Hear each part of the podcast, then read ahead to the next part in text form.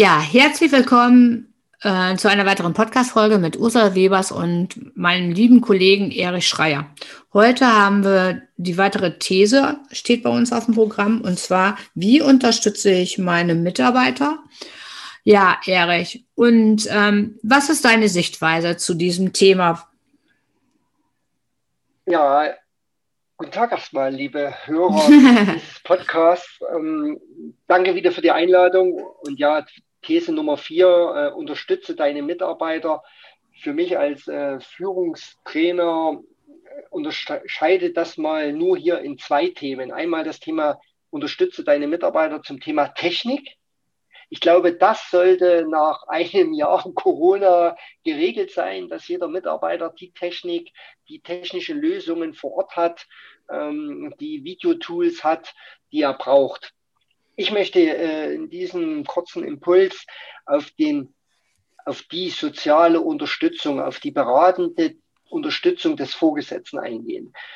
Und hier ist mein Geheimnis, mein Tool, mein Zaubertool in der Online-Welt, wie aber auch in der Offline-Welt, das sogenannte Eins zu eins. Das heißt, was bedeutet das? Nimm dir einen festen Termin für deine Mitarbeiter jeden Einzelnen, vereinbare dich an einem guten Tag und besprich mit ihm im Eins zu eins, also entweder vis-à-vis -vis, äh, online mit einem Tool dein, eures Vertrauens oder auf der grünen Wiese, geh mit ihm ins Büro und verabredet euch unter Corona-Bestimmungen. Aber sprech mit ihm über die Themen, wie geht es dir gerade in der Zeit? Was trägst du gerade mit dir herum? Einfach mal zehn Minuten so auch über persönliche Dinge. Da spielt das Zauberwort Vertrauen, gegenseitigen Respekt eine wesentliche Rolle. Aber auch, wo stehst du gerade beruflich? Was ist äh, wichtig für dich? Also da geht es nicht darum, äh, wie in einem Morgenmeeting die Themen nochmal hochzuholen, sondern wie als Vorgesetzter kann ich dich, lieber Mitarbeiter, unterstützen? Also meine Empfehlung, meine Empfehlung wäre wirklich, und das ist dann auch die Hausaufgabe, mach mit deinen Mitarbeitern ein Eins zu eins und hol die persönliche und die berufliche Ist-Situation ab. Und natürlich gibt es auch noch einen echten Knackgeheimnis von Ursula. ja, danke, Erich. Ja, also, ähm, es geht ja jetzt darum, Erich hat es ja gerade schon angesprochen, und zwar alles, was ja mit Offline und Online zu tun hat. Und das haben wir in der Vergangenheit ja auch gehabt. Und ich kann also auch wirklich jedes Zeitarbeitsunternehmen und, oder Personaldienstleistungsunternehmen empfehlen, gerade jetzt den Impuls zu setzen, ähm, an Fort- und Weiterbildung für die Mitarbeiter ähm, auszusprechen. Also man sollte wirklich jetzt losmarschieren, wenn man es noch nicht getan hat, schauen, was braucht der Mitarbeiter noch, egal ob intern oder externe Mitarbeiter. Und sollte ich dann. ja für extern. Ich wäre sehr für extern.